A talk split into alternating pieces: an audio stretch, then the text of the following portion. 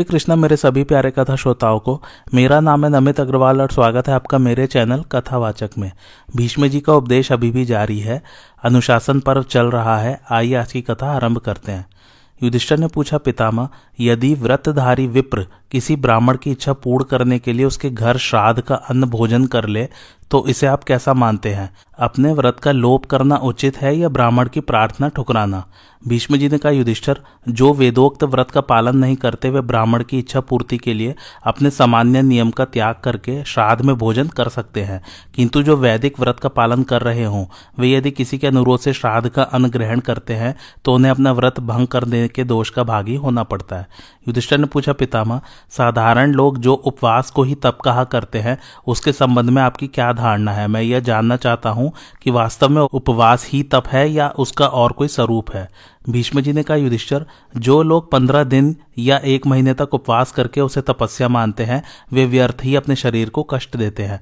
वास्तव में केवल उपवास करने वाले न तपस्वी हैं, न धर्मज्ञ। त्याग का संपादन ही सबसे उत्तम तपस्या है। ब्राह्मण को सदा उपवासी, ब्रह्मचारी, मुनि और वेदों का स्वाध्यायी होना चाहिए। धर्म पालन की इच्छा से ही उसको स्त्री आदि कुटुंब का संग्रह करना चाहिए, विषय भोग के लिए नहीं। ब्राह्मण को उचित है कि वह सदा जागृत रहे, मांस कभी न खाए, पवित्र भाव से वेद का पाठ करे, सदा सत्य भाषण करे और इंद्रियों को संयम में रखे। उसको सदा अमृताशी विघसाशी और अतिथि प्रिय होना चाहिए। युधिष्ठर ने पूछा, पितामह, ब्राह्मण सदा उपवासी, ब्रह्मचारी विघसाशी और अतिथि प्रिय कैसे हो सकता है? भीष्म जी ने कहा, बेटा, जो मनुष्य केवल प्रातःकाल और सायकाल में ही भोजन करता है, बीच में कुछ नहीं खाता, उसे सदा उपवासी समझना चाहिए। सदा दान देने वाला पुरुष सत्यवादी ही समझने योग्य है। जो दिन में नहीं सोता, वह सदा जागृत रहने वाला कहलाता है। जो सदा भृत्यो अर्थात माता पिता स्त्री बालक आदि कुटुंब के सभी प्राणी और अतिथियों के भोजन कर लेने के बाद ही स्वयं भोजन करता है, वह केवल अमृत भक्षण करने वाला है।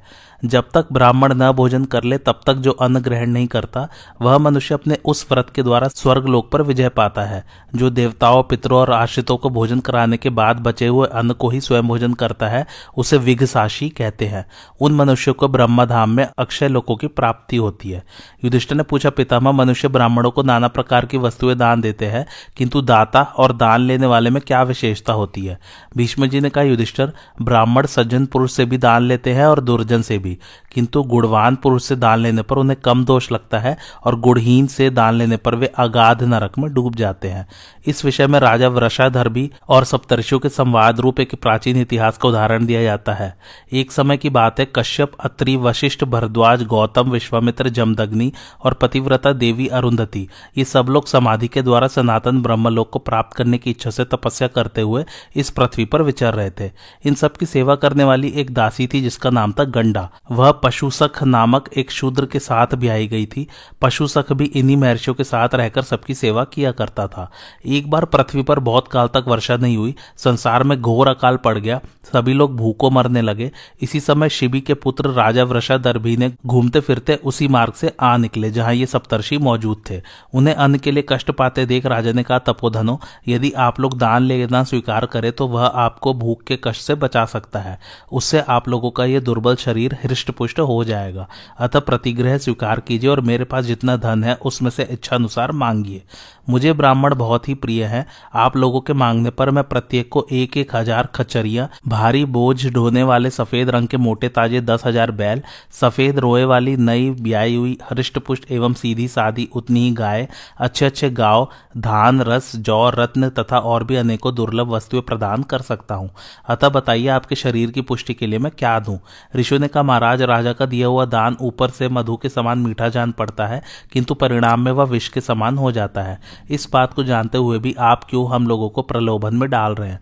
ब्राह्मणों का शरीर देवताओं का निवास स्थान है, उसमें सभी देवता विद्यमान रहते हैं। यदि ब्राह्मण तपस्या से शुद्ध एवं संतुष्ट रहता है तो वह संपूर्ण देवताओं को प्रसन्न करता है।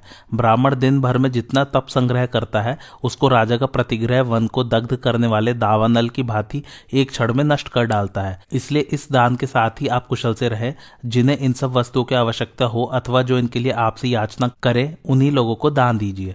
यह कहकर वे दूसरे मार्ग से आहार की खोज करते हुए वन में चले गए। तदंतर राजा की प्रेरणा से उनके मंत्री वन में आए और उन्होंने गूलर के फल तोड़कर उन्हें देने का विचार किया। मंत्रियों ने उन फलों के भीतर सोने के टुकड़े भर दिए और सबको भृत्यों के हवाले किया। भृत्यगढ़ उन फलों को देने के लिए ऋषियों के पीछे दौड़ गए, किंतु महर्षि अत्रि ने उन सब फलों को वजनदार देखकर कहा, ये गूलर हमारे लेने योग्य नहीं है। हमारी बुद्धि मंद नहीं हुई है। हम सो नहीं रहे हैं, जागते हैं। हमें मालूम है कि इनके भीतर सुवर्ण भरा हुआ है। यदि आज हम इन्हें स्वीकार कर लेते हैं तो परलोक में इसका कटु परिणाम भोगना पड़ेगा। जो इस लोक और परलोक में भी सुख पाना चाहते हैं, उन्हें प्रतिग्रह से बचे रहना चाहिए। वशिष्ठ बोले, एक स्वर्ण मुद्रा का दान लेने से हज़ार स्वर्ण मुद्राओं के दान लेने का दोष लगता है। ऐसी दशा में जो बहुत से स्वर्ण मुद्रा ग्रहण करता है, उसको तो घोर पापमयी गति में गिरना पड़ता है। कश्यप ने कहा, इस पृथ्वी पर जितने धान, जौ, सुवर्ण, पशु और स्त्रियाँ हैं, वे सब किसी एक पुरुष को मिल जाए तो भी उसे संतोष न होगा। यह सोचकर विद्वान पुरुष अपने मन की तृष्णा को शांत करे। भरद्वाज बोले, मनुष्य की इच्छा सदा बढ़ती ही रहती है, उसकी कोई सीमा नहीं है। गौतम ने कहा, संसार में ऐसा कोई द्रव्य नहीं है जो मनुष्य की आशा का पेट भर सके। पुरुष की आशा समुद्र के समान है, वह कभी भरती ही नहीं। विश्वामित्र ने कहा, किसी वस्तु की कामना करने वाले मनुष्य की एक इच्छा जब पूरी होती है तो दूसरी नई उत्पन्न हो जाती है। इस प्रकार तृष्णा तीर की तरह मनुष्य के मन पर चोट करती ही रहती है। जमदग्नि ने कहा, प्रतिग्रह न लेने से ही ब्राह्मण अपनी तपस्या को सुरक्षित रख सकता है। तपस्या ही ब्राह्मण का धन है, जो लौकिक धन के लिए लोभ करता है, उसका तप रूपी धन नष्ट हो जाता है। अरुंधति बोली, संसार में एक पक्ष के लोगों की राय है कि धर्म के लिए धन का संग्रह करना चाहिए, किंतु मेरी राय में धन संग्रह की अपेक्षा तपस्या का संग्रह ही श्रेष्ठ है। गंडा ने कहा, मेरे ये मालिक लोग अत्यंत शक्तिशाली होते हुए भी जब इस भयंकर प्रतिग्रह के भय से इतना डरते हैं तो मेरी क्या बिसात है। मुझे तो दुर्बल प्राणियों की भांति इससे बहुत बड़ा भय लग रहा है। पशु सख ने कहा, धर्म का पालन करने पर जिस धन की प्राप्ति होती है, उससे बढ़कर कोई धन नहीं है। उस धन को ब्राह्मण ही जानते हैं। अतः मैं भी उसी धर्ममय धन की प्राप्ति का उपाय सीखने के लिए विद्वान ब्राह्मणों की सेवा में लगा हूँ। ऋषियों ने कहा, जिसकी प्रजा ये कपट युक्त फल देने के लिए ले आई है तथा जो इस प्रकार फल के व्याज से हमें सुवर्ण दान कर रहा है, उस राजा का उसके दान के साथ ही भला हो। भीष्म जी कहते हैं, युधिष्ठर, यह कहकर उन सुवर्ण युक्त फलों का परित्याग करके वे समस्त व्रतधारी महर्षि वहाँ से अन्यत्र चले गए। तब मंत्रियों ने शैव्य के पास जाकर कहा, महाराज, उन फलों को देखते ही ऋषियों को यह संदेह हुआ कि हमारे साथ छल किया जा रहा है, इसलिए वे फलों का परित्याग करके दूसरे मार्ग से चले गए हैं। सेवकों के ऐसा कहने पर राजा वृषाधर्मी को बड़ा क्रोध हुआ और वे उनसे अपने अपमान का बदला लेने का विचार करके राजधानी को लौट गए। वहाँ जाकर अत्यंत कठोर नियमों का पालन करते हुए वे आहवनीय अग्नि में आभिचारिक मंत्र पढ़कर एक एक आहुति डालने लगे। आहुति समाप्त होने पर उस अग्नि से एक भयंकर कृत्या प्रकट हुई। राजा वृषादर्भी ने उसका नाम यातुधानी रखा। काल रात्रि के समान विकराल रूप धारण करने वाली वह कृत्या हाथ जोड़कर राजा के पास उपस्थित हुई और बोली, महाराज, मैं आपकी किस आज्ञा का पालन करूँ? राजा ने कहा, यातुधानी, तुम यहाँ से वन में जाओ और वहाँ अरुंधति सहित सातों ऋषियों का, उनकी दासी का और उस दासी के पति का भी नाम पूछकर उसका तात्पर्य अपने मन में धारण करो। इस प्रकार उन सबके नामों का अर्थ समझकर उन्हें मार डालो। उसके बाद जहाँ इच्छा हो चली जाना। राजा की आज्ञा पाकर यातुधानी ने तथास्तु कहकर इसे स्वीकार किया और जहाँ वे महर्षि विचरा करते थे, उस वन में चली गई। वहाँ अत्रि आदि महर्षि फल मूल का आहार करते हुए घूम रहे थे। उन सबके निश्चय और कार्य एक से थे और वे उस वन में विचरते हुए फल मूलों का संग्रह कर रहे थे। घूमते फिरते किसी समय उन्हें एक सुंदर तालाब दिखाई पड़ा, जिसका जल पढ़ाई पवित्र और स्वच्छ था। उसके चारों किनारों पर सघन वृक्षों की पंक्ति शोभा पा रही थी। पोखरे के भीतर सुंदर कमल खिले हुए थे और अनेकों प्रकार के पक्षी उसके जल का सेवन करते थे। उसमें प्रवेश करने के लिए एक ही दरवाज़ा था। उसके घाट और सीढ़ियाँ बहुत सुंदर बनी थी तथा वहाँ काई और कीचड़ का नाम भी नहीं था। राजा वृषाधर्मी की भेजी हुई भयानक आकार वाली यातुधानी उस तालाब की रक्षा कर रही थी। तालाब देखकर वे महर्षि बनड़ाल लेने के लिए पशु सक के साथ वहाँ आए और सरोवर के तट पर उस विकराल राक्षसी को खड़ी देखकर बोले, तुम कौन हो और किस लिए यहाँ अकेली खड़ी हो? यहाँ तुम्हारे आने का क्या प्रयोजन है? इस सरोवर के तट पर रहकर तुम कौन सा कार्य सिद्ध करना चाहती हो? यातुदानी ने कहा, तपस्वियों, मैं जो कोई भी हूँ, तुम्हें मेरा परिचय पूछने की आवश्यकता नहीं है। तुम इतना ही जान लो कि मैं इस तालाब की रखवाली करने वाली हूँ। ऋषियों ने कहा, भद्रे, हम सब लोग भूख से व्याकुल हो रहे हैं। हमारे पास खाने के लिए कुछ भी नहीं है। अतः यदि तुम आगे दो तो हम सब मिलकर इस तालाब से कुछ मृणाल उखाड़ लें। यातुदानी बोले, ऋषियों, एक शर्त पर तुम इस तालाब से इच्छा अनुसार मृणाल ले सकते हो। एक एक आदमी आकर अपना नाम बताओ और कमल की नाल ले लो। देर करने की आवश्यकता नहीं है। भीष्म जी कहते उसकी बात सुनकर महर्षि अत्रि यह समझ गए कि यह राक्षसी कृत्य है और हम सब ऋषियों का वध करने की इच्छा से यहाँ आई हुई है। तथापि भूख से व्याकुल होने के कारण उन्होंने इस प्रकार उत्तर दिया, कल्याणी, काम आदि शत्रु से त्राण करने वाले को अरात्रि कहते हैं और अत, अर्थात मृत्यु से बचाने वाला अत्रि कहलाता है। इस प्रकार मैं ही अरात्रि होने के कारण अत्रि हूँ। जब तक जीव को एकमात्र परमात्मा का ज्ञान नहीं होता, तब तक की अवस्था रात्रि कहलाती है। उस अज्ञान अवस्था से रहित होने के कारण भी मैं अरात्रि एवं अत्रि कहलाता हूँ।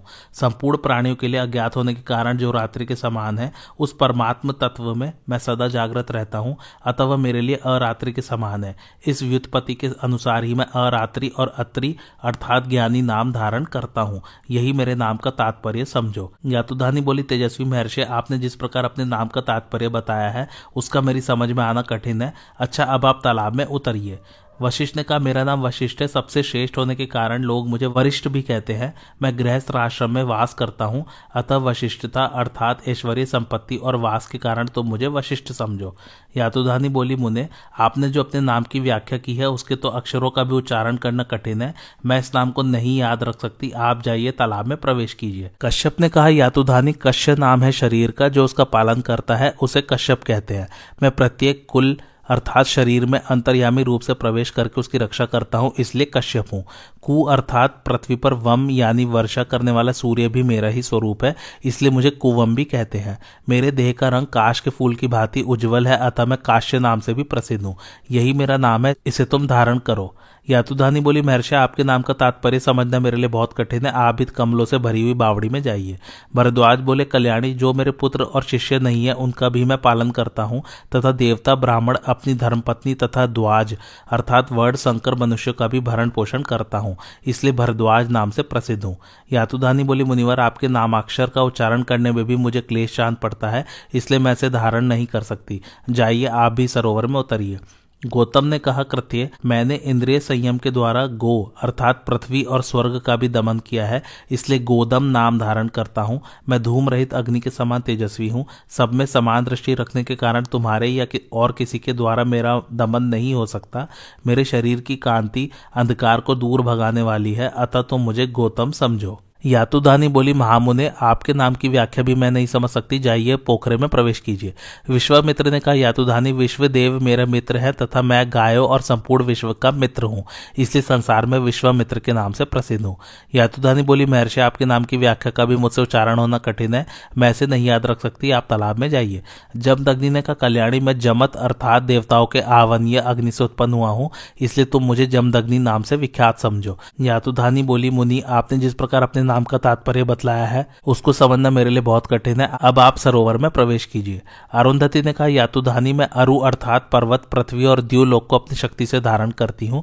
अपने स्वामी से कभी दूर नहीं रहती और उनके मन के अनुसार चलती हूँ, इसलिए मेरा नाम अरुंधति है। यातुधानी बोली, देवी, आपने जो अपने नाम की व्याख्या की है, उसके एक अक्षर का भी उच्चारण मेरे लिए कठिन है, अतः इसे भी मैं नहीं याद रख सकती। आप तालाब में प्रवेश कीजिए। गंडा ने कहा यातुधानी गड़ी धातु से गंडी शब्द की सिद्धि होती है। यह मुख के एक देश कपोल का वाचक है। मेरा कपोल अर्थात गंड ऊँचा है, इसलिए लोग मुझे गंडा कहते हैं। यातुधानी बोली, तुम्हारे नाम की व्याख्या भी उच्चारण करना मेरे लिए कठिन है, अतः इसको याद रखना असंभव है। जाओ, तुम भी बावड़ी में उतरो। पशु सक ने कहा, आग से पैदा हुई कृत्य मैं पशुओं को प्रसन्न रखता हूँ और उनका प्रिय सखा हूँ। इस गुण के अनुसार मेरा नाम पशु सख है। यातुदानी बोली, तुमने जो अपने नाम की व्याख्या की उसके अक्षरों का उच्चारण करना भी मेरे लिए कष्टप्रद है, अतः इसको याद नहीं रख सकती। अब तुम भी पोखरे में जाओ। इन ऋषियों के साथ शुना सख नामदारी एक सन्यासी भी था। उसने अपना परिचय इस प्रकार दिया, यातुदानी। इन ऋषियों ने जिस प्रकार अपना नाम बताया है, उस तरह मैं नहीं बता सकता। तुम मेरा नाम शुना सक अर्थात धर्म के मित्रभूत मुनियों का मित्र समझो। यादुधानी बोली, विप्रवर, आपने संदिग्ध वाणी में अपना नाम बताया है। अतः अब फिर स्पष्ट रूप से अपने नाम की व्याख्या कीजिए शुना सख ने कहा, मैंने एक बार अपना नाम बता दिया, फिर भी तुमने उसे ध्यान से नहीं सुना है। इसलिए लो, मेरे इस त्रिदंड की मार खाकर अभी भस्म हो जाओ यह कहकर उस सन्यासी ने ब्रह्मदंड के समान अपने त्रिदंड से ऐसा हाथ जमाया कि वह यातुधानी पृथ्वी पर गिर पड़ी और तुरंत भस्म हो गई। इस प्रकार शुना सख ने उस महाबलवती राक्षसी का वध करके त्रिदंड को पृथ्वी पर रख दिया और स्वयं भी वहीं घास पर बैठ गया। तदंतर वे बोले सभी महर्षि इच्छा अनुसार फूल और मृणाल लेकर बड़ी प्रसन्नता के साथ तालाब से बाहर निकले और बहुत परिश्रम करके उन्होंने मृणालों के अलग अलग बोझे बांधे। इसके बाद उन्हें किनारे पर ही रखकर वे बावड़ी के जल से तर्पण करने लगे। थोड़ी देर बाद जब पानी से बाहर आए तो उन्हें अपने रखे हुए मृणाल नहीं दिखाई पड़े। तब सभी एक स्वर से बोल उठे, अरे, हम सब लोग भूख से व्याकुल थे और अब आहार ग्रहण करना चाहते थे। ऐसे समय में किस निर्दयी ने आकर हमारे मृणाल चुरा लिए? जब कुछ भी पता न चला तो सबने अपनी सफ़ाई देने के लिए शपथ खाने का निश्चय किया। उस समय सबके सब भूख से विकल और अत्यंत थके मान देते, अतः उन्होंने शपथ खाना आरंभ कर दिया। सबसे पहले अत्रि बोले, जिसने इन मृणालों की चोरी की हो, उसे गाय को लात मारने, सूर्य की ओर मुँह करके पेशाब करने और अध्याय के संबंध अध्ययन करने का पाप लगे। वशिष्ठ बोले, जिसने मृणाल चुराया हो, उसे निषिद्ध समय में वेद पढ़ने, कुत्ते लेकर शिकार खेलने, सन्यासी होकर मनमाना बर्ताव करने, शरणागत को मारने, अपनी कन्या बेचकर जीविका चलाने तथा किसान के धन छीन लेने का पाप लगे। कश्यप ने कहा, जिसने मृणालों की चोरी की हो, उसको सब जगह सब तरह की बातें कहने, दूसरों की धरोहर, हड़प लेने, झूठी गवाही देने, अपात्र को दान देने का दोष लगे। भरद्वाज बोले, जिसने मृणाल चुराया हो, उस निर्दयी को स्त्री बंधु बांधव और गायों के साथ अधर्म करने, ब्राह्मण को विवाद में परास्त करने, गुरु को नीचे बैठाकर उनसे ऋग्वेद और यजुर्वेद का अध्ययन करने और घास फूस की आग में आहुति डालने का पाप लगे। जमदग्नि बोले, जिसने मृणालों का अपहरण किया हो, उसे पानी में मल त्याग, गौ की हत्या, गौ के साथ द्रोह और सबके साथ द्वेष करने, स्त्री की कमाई पर जीविका चलाने भाई बंधुओं से द्वेष रखने, सबसे बैर बांधने और एक दूसरे के घर अतिथि होने का दोष लगे। गौतम ने कहा, जिसने मृणालों की चोरी की हो, वह वेदों को पढ़कर उन्हें भूल जाने, तीनों अग्नियों का परित्याग करने और सोमरस बेचने के पाप का भागी हो, तथा एक ही कूप वाले गाँव में निवास करने वाले और शूद्र की पत्नी से संसर्ग रखने वाले ब्राह्मण को जो लोक मिलता है, वही उसे भी मिले। विश्वामित्र ने कहा, जो इन मृणालों को चुरा ले गया हो, उसे वही पाप लगे जो पुत्र के जीते जी, उसके माता पिता आदि पोष्य वर्ग का, दूसरों के द्वारा पालन होने पर लगता है। उसका कहीं ठिकाना न लगे, उसके घर बहुत से पुत्र हो, वह अपवित्र वेद को मिथ्या मानने वाला, धन का घमंड करने वाला, किसान, दूसरों से ढा रखने वाला वर्षा काल में परदेश की यात्रा करने वाला, वेतन लेकर काम करने वाला, राजा का पुरोहित और यज्ञ के अनाधिकारी से यज्ञ कराने वाला होवे। अरुंधति बोली, जिसने मृणालों की चोरी की हो, वह स्त्री सदा अपनी सास को अपमानित करने, स्वामी का दिल दुखाने, अकेले स्वादिष्ट भोजन करने, घर में रहकर बंधु बांधवों का अनादर करने, शाम को सत्तू खाने, अपनी योनि कलंकित करने और ब्राह्मणी होकर क्षत्रिय स्वभाव वाले वीर पुत्र की जननी होने के पाप की भागिनी हो। गंडा बोली, जिस स्त्री ने मृणाल की चोरी की हो, उसे झूठ बोलने, बंधुओं के साथ विरोध करने, कन्या बेचने, रसोई बनाकर अकेले भोजन करने और व्याभिचारणी होने का पाप लगे। पशुसक बोला, जिसने मृणालों की चोरी की हो, वह दासी के गर्भ से जन्म ले, संतानहीन और दरिद्र रहे, तथा उसे देवताओं को नमस्कार न करने का दोष लगे। शुनसक ने कहा, जिसने इन मृणालों को चुराया हो, वह यजुर्वेद के ज्ञाता, ऋतविज अथवा सामदेव के ज्ञाता, ब्रह्मचारी को कन्यादान देने का फल प्राप्त करे और अथर्व वेद का अध्ययन समाप्त करके विधिवत स्नान करने के पुण्य का भागी हो। सन्यासी के योग कहने पर सप्तर्षियों ने कहा शुनसक तुमने जो शपथ की है, वह तो ब्राह्मणों को अभीष्ट ही है। अतः जान पड़ता है, हमारे मृणालों की चोरी तुमने ही की है शुनसक ने कहा, मुनिवरो, आपका कहना ठीक है। वास्तव में मृणालों की चोरी मैंने ही की है। जब आप लोग तर्पण कर रहे थे, उसी समय आपकी दृष्टि बचाकर मैंने इन्हें अन्यत्र रखकर छिपा दिया था। देखिए, आपके मृणाल ये है। मैंने आप लोगों की परीक्षा के लिए ही ऐसा किया था। आप मुझे सन्यासी नहीं, इंद्र समझे। आप लोगों की रक्षा करने के उद्देश्य से ही मैं यहाँ आया था। राजा वृषधर्भ की भेजी हुई अत्यंत क्रूर कर्म करने वाली यातुधानी कृत्य आप लोगों का वध करने की इच्छा से यहाँ आई थी। अग्नि से इसका आविर्भाव हुआ था। यह पापनी बड़ी दुष्ट स्वभाव वाली थी। यह आपको अवश्य मार डालती। इसी से यहाँ उपस्थित होकर मैंने इस राक्षसी का वध कर डाला है। तपोधनो आप लोगों ने लोभ का परित्याग करने के कारण अक्षय लोगों पर अधिकार प्राप्त किया है। वे लोग समस्त कामना को पूर्ण करने वाले हैं। अब आप यहाँ से उठकर वहीं चलिए। भीष्म जी कहते हैं, युधिष्ठिर, इंद्र की बात सुनकर महर्षियों को बड़ी प्रसन्नता हुई। उन्होंने तथास्तु कहकर देवराज के आगे स्वीकार किया और सबके सब उनके साथ स्वर्ग को चले गए। इस प्रकार उन महात्माओं ने अत्यंत भूखे होने पर भी लोभ नहीं किया, इसी से उन्हें स्वर्ग की प्राप्ति हुई। अतः मनुष्य को चाहिए कि प्रत्येक अवस्था में लोभ का परित्याग करे, यही सबसे बड़ा धर्म है। युधिष्ठर ने पूछा, दादाजी छाता और जूता दान करने की प्रथा किसने चलाई है? मैं देखता हूँ, अनेकों पुण्य अवसरों पर इसका दान किया जाता है। अतः इस विषय का यथार्थ वर्णन सुनने की इच्छा हो रही है। भीष्म जी ने कहा, राजन, छाता और जूते की उत्पत्ति तथा उनके प्रचार की वार्ता में विस्तार के साथ बता रहा हूँ, सुनो।